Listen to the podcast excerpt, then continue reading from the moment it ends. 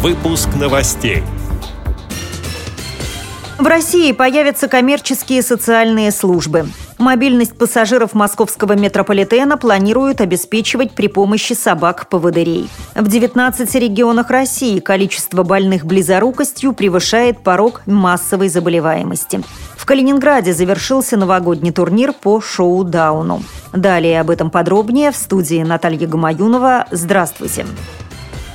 С 1 января вступил в силу федеральный закон, расширивший круг лиц, которые могут получить социальную помощь. В частности, под опеку попадут семьи, в которых часто происходят ссоры.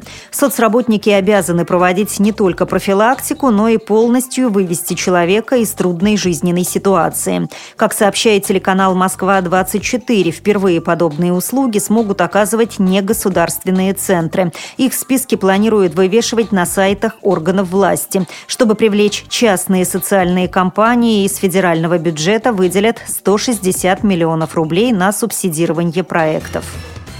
В московском метрополитене запущен пилотный проект для незрячих и слабовидящих людей. Центр обеспечения мобильности пассажиров и Всероссийское общество слепых подготовили собак-проводников, которые помогут инвалидам ориентироваться в подземке. В течение восьми месяцев 20 специалистов занимались кинологами и оттачивали практику поводырей, пишет газета «Вечерняя Москва». В том случае, если эксперимент пройдет успешно, в метро придется изменить правила перевозки, где проезд собак собакой без определенных условий не предусмотрен. Заявки на обслуживание принимаются через сайт подземки мосметро.ру и по телефону 8 495 622 73 41.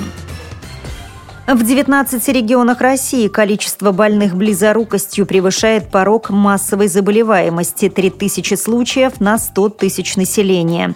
Наибольшее число людей, страдающих этим заболеванием, проживает в Ненецком автономном округе. На втором месте оказался Чукотский автономный округ, третьей стала Чувашия.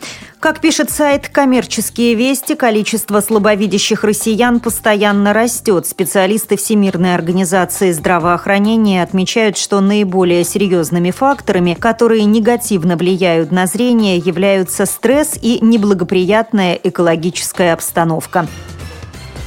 Калининграде завершился новогодний турнир по шоу-дауну. В соревнованиях приняли участие известные спортсмены Артур Самойлов, Сергей Кислицкий, Анатолий Башкин и начинающие игроки Влад Митрофанов и Юлия Мухортова. Всего было сыграно 56 партий. В общем зачете третье место заняла теннисистка Людмила Джура, второе – Артур Самойлов. Победителем турнира стал призер всероссийских соревнований по игре в шоу-даун Сергей Кислицкий. Ну, сейчас больше турниры для чего проводятся, потому что все-таки, когда тренируешься, это одно состояние психологическое, а когда идет уже какой-то турнир и играешь за места, за какие-то очки, то есть уже, естественно, уже другой психологический настрой, естественно, такие тренировки нужны.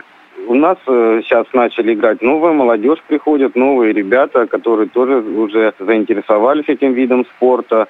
Девушка у нас есть, Юлия Мухортова, уже и удары хорошие такие. Конечно, много что еще пока не получается, но опять же мы их успокаиваем, что у нас опыт э, игры, больше все-таки игровой опыт, и все-таки в больших соревнованиях мы участвовали, тренировались больше. Ну, советую не отчаиваться и добиваться, стремиться, то есть Самое главное, играешь, когда сильным соперником, ты чему-то от него и учишься. А если играть постоянно со слабым соперником, он говорит, я выигрываю, то есть это результатов, конечно, не даст.